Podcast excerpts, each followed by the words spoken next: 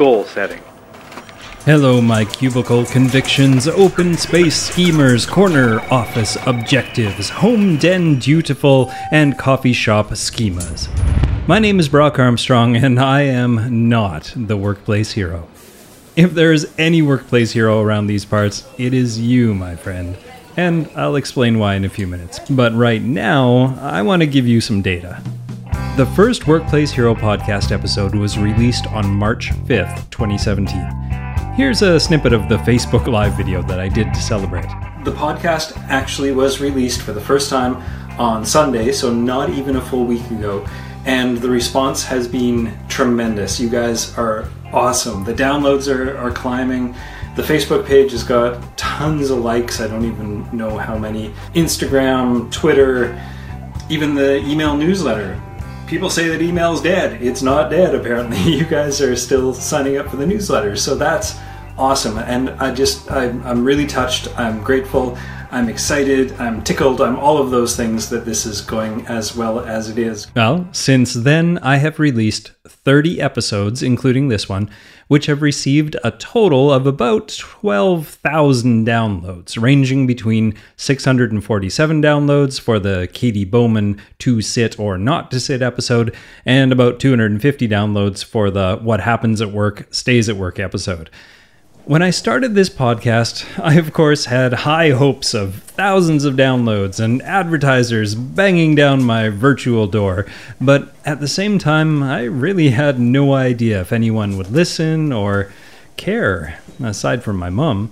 And as you can see, this podcast is by no means a wild runaway success, but it is also, by some measures and stats I've seen passed around on the podcast forums, performing better than 95% of the podcasts on the Apple Podcast app. Even more important than that, though, this podcast has been a blast to produce. It really has scratched an itch that I've had for a while. You see, I've worked as a tech or a producer on about 13 different podcasts now, and all but two or three of those have been those interview style podcasts. You know, the one where two people sit down and have an organic conversation, usually over Skype, and, then it was my job to try to make it sound good and make sense. Well, I personally have actually been more interested in creating a more produced, scripted, researched, and polished podcast. This is likely due to my background in music and my occasional dips into broadcast radio.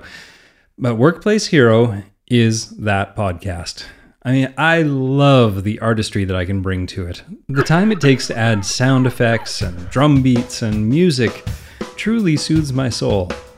Now, I, I know I'm rambling a little bit, and I do have a point here, I promise. So let me get to it. When I decided to commit to this podcast, well, I was worried that it would be harder and more time consuming and slower to take off than I'd anticipated, and I didn't want to prematurely pull the plug on it before I had a chance to really experience what it was like to be a solo podcaster. I didn't want to get like five episodes in and realize that my mum is the only one commenting on the blog posts, which she kind of is, and that I'm only getting 200 downloads per episode. Remember, I've worked on shows that got more than 100,000 downloads per episode, so that's been my frame of reference. And I was afraid that in the end, I might, well, end the adventure before the podcast really had a chance to grow and build an audience and become part of my daily life. So I remembered incorrectly, I might add, something that I had read that Tim Ferriss said when he started his podcast. I incorrectly remembered him writing that he decided to do 30 episodes to see if he liked podcasting. What he actually wrote was, and I quote, I decided to try long form audio for six episodes, and if I didn't enjoy it, I would throw in the towel and walk. Well, despite what Tim actually wrote, I decided that my number was 30. I was not allowed to stop, pull the plug, take a week off, or break stride for 30 episodes. Once I reached 30, well, then I had a decision to make. But until then, it was business as usual. A business that is losing me money and time every week, but also a business that I really enjoy and I hope is helping some people in small ways each week. Today, I am happy to say that I made it to 30. Six months later, here I am, standing at my microphone, recording the 30th episode. Fanfare. It literally says fanfare in my script right there, so that's how I roll, I guess. Anyway, whether or not my goal was set deliberately through calculation and research or was set due to a misremembered quote from the 4 hour workweek guy, I am very glad that I set that goal. There were certainly times along the way that if the goal had not been there and publicly stated, which you'll find out is quite crucial, I am sure that I would have wimped out. Now, over at mindtools.com, they ask the question why set goals? Well, top level athletes, successful business people, and achievers in most fields all set goals because setting goals gives you long term vision and short term motivation.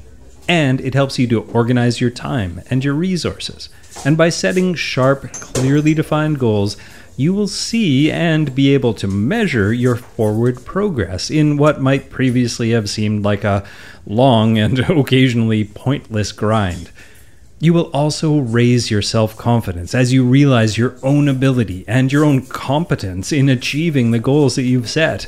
And this was certainly true for me. I could have easily been distracted by the downsides of working so hard on something that is growing so slowly, or ended up spending more time staring at my website and audio analytic data than actually focusing on the topic for the next episode. But by having the overarching goal of hitting 30 episodes, I could see my forward progress. And by committing to those 30 episodes, I knew that once a week I needed to buckle down and put in the time required to create those episodes. So, how do you start to set personal goals?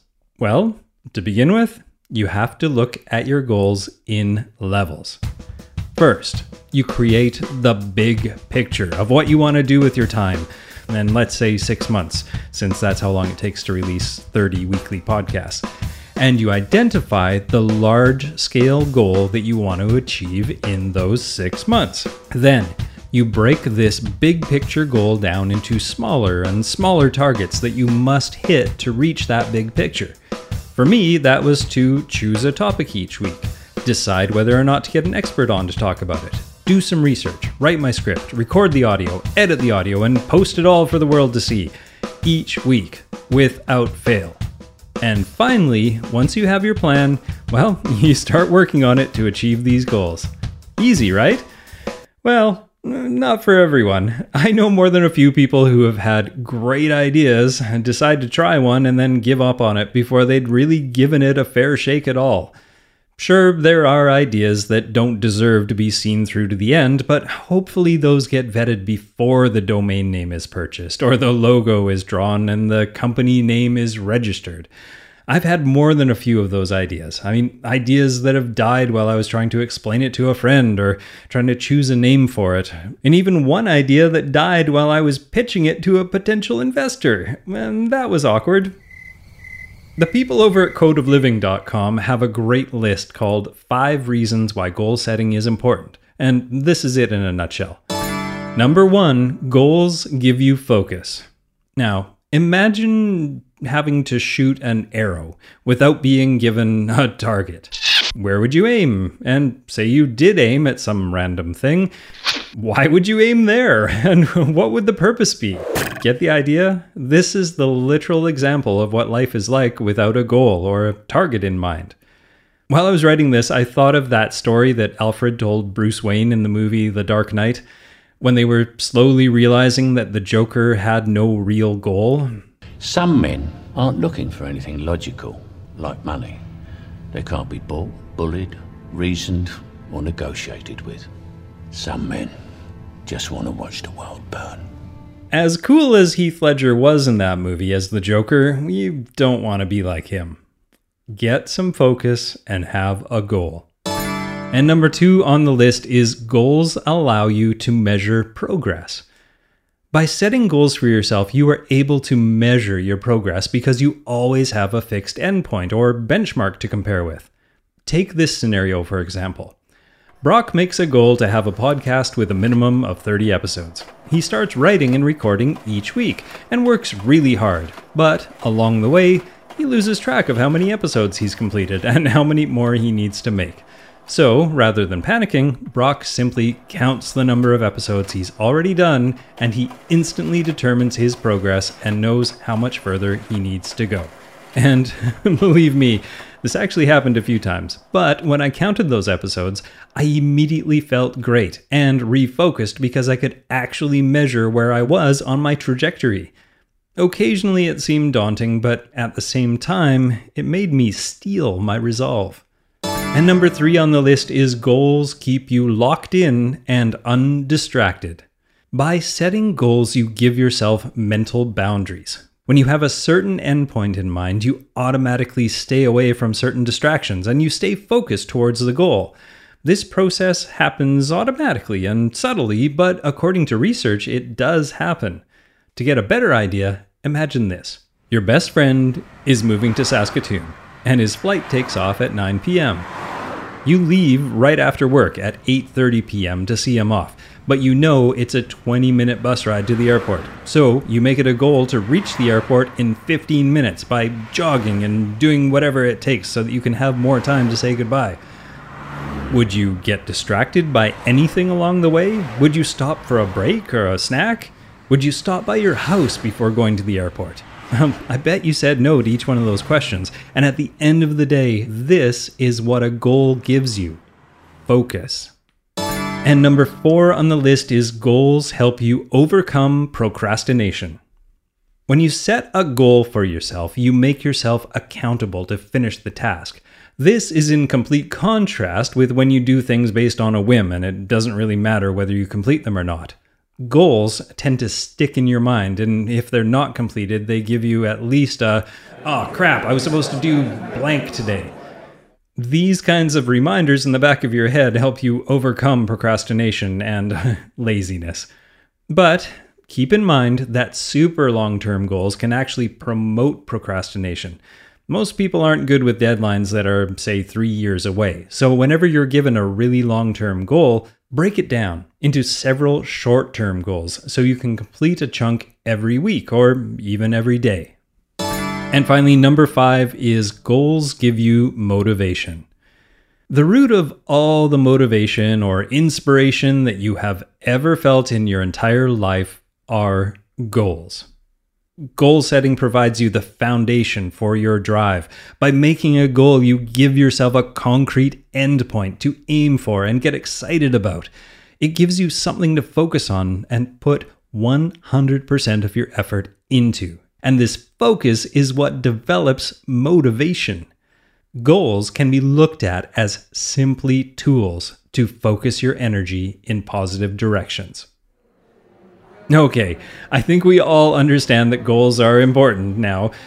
But what are the key aspects to learn and remember when setting goals? Well, let's start with the acronym SMART, SMART, which stands for specific, measurable, attainable, realistic, and time sensitive. And no, I did not come up with this, but it's pretty clever. The first thing is S for specific. Goals are no place to waffle. they are no place to be vague. Ambiguous goals produce ambiguous results. So be specific. The next letter is M for measurable. Always set goals that are measurable. I would also say specifically measurable to take into account our first principle, which is specific, and that is all I'll say about that because we already covered that. And the next letter is A for attainable. One of the detrimental things that many people do with good intentions is set goals that are so high that they are unattainable. You have to not only believe that you can achieve it, but actually be able to achieve it. Which leads me to the next letter, which is R for realistic. The root word of realistic is real. A goal has to be something that we can reasonably make real or a reality in our lives. Now, I'm in no way saying that you shouldn't have big, hairy, audacious goals, but it should also be realistic. Which leads us to the final letter, which is T for time. Every goal should have a time frame attached to it. One of the powerful aspects of a goal is that it has an end, a time in which you are shooting to accomplish it. As time goes by, you work on it because you don't want to get behind, and you work diligently because you want to meet that deadline. Okay, so here's your homework. Sometime this week, I want you to sit down and define your dreams and goals. And one of the amazing things that we seem to have innately as humans is the constant ability to have dreams of a better life and the ability to establish and set goals to live out those dreams. We can pretty much always look within ourselves and dream of some better situation. We can dream of better financial, emotional, geographical, or even business lives we also have the ability to pursue those dreams and the cognitive ability to lay out a plan along with the strategies to achieve those dreams. So, what are your dreams and goals? Have you ever really sat down and thought through your life values or your ethos and decided what you really want out of this life or this year or even this month? Your goals are there within you. We all have them. They might be right there on the surface, just waiting to jump out, or they might be buried deep and require some coaxing. But your homework is to schedule some quiet goal time this week with no people around and certainly no cell phones, no computer or tablet, just a pen and paper, and of course, your thoughts. Remember, not to judge your goals, just let them happen and then write them down. What really interests you? What would you love to do for fun or for a living? What would you like to accomplish? What would you try if you had no fear of failure? Write it down. And again, don't judge. That's for later. Right now, just have them and write them down. Now, when the well is truly dry and all you're coming up with is random crap, well, take some time to prioritize the good dreams that you wrote down. Which are most important? Which are most exciting? Which are possible in the short term and which are possible in the longer term? Put them in the order in which you plan to actuate them. And the final step of your homework is to pick one of the goals and tell someone about it. And when somebody else knows what your goals are, they hold you accountable simply by being good friends and occasionally asking you, How's it going? I have this monthly mastermind Skype call. Okay, we actually call it Skype beers, but me and my friend Dean get on Skype and we drink a couple of beers, and he is the perfect person to keep me accountable. And it's not because he's a slave driver or because he's a jerk. He's just genuinely interested in my projects and asks about them. And that's all a good goal needs. If a goal is set and you're the only person who knows about it, does it really have any power? I would say no. A goal is never as powerful without someone holding you to your word. And for me, this worked extremely well. And so, my workplace heroes, this brings me to the end of season one of this podcast. I'm going to take a break from the weekly delivery for a bit to focus on a few other projects and to go hike around Peru. And when I'm back, I will sit down and declare my next goal and see that one through to its completion. But please don't unsubscribe from this podcast or from the newsletter because I have some fun plans that I'm going to slip into the feed from time to time, and I think you're going to enjoy it. So stay tuned, as they used to say back in the time when TVs actually had things called tuners. And until then, you know what to do. Go make this goal count. Workplace Hero is researched, written, narrated, and recorded by me, Brock Armstrong, in wildfire smoky downtown Vancouver. Podcast artwork by Ken Cunningham and music by my old band, The Irregular Heartbeats. And remember, you can reach out anytime to podcast at workplacehero.me if you have any workplace heroics that you need help with. Or you can hit me up on Facebook or Twitter. I'm sure they've got Wi Fi on Machu Picchu, right?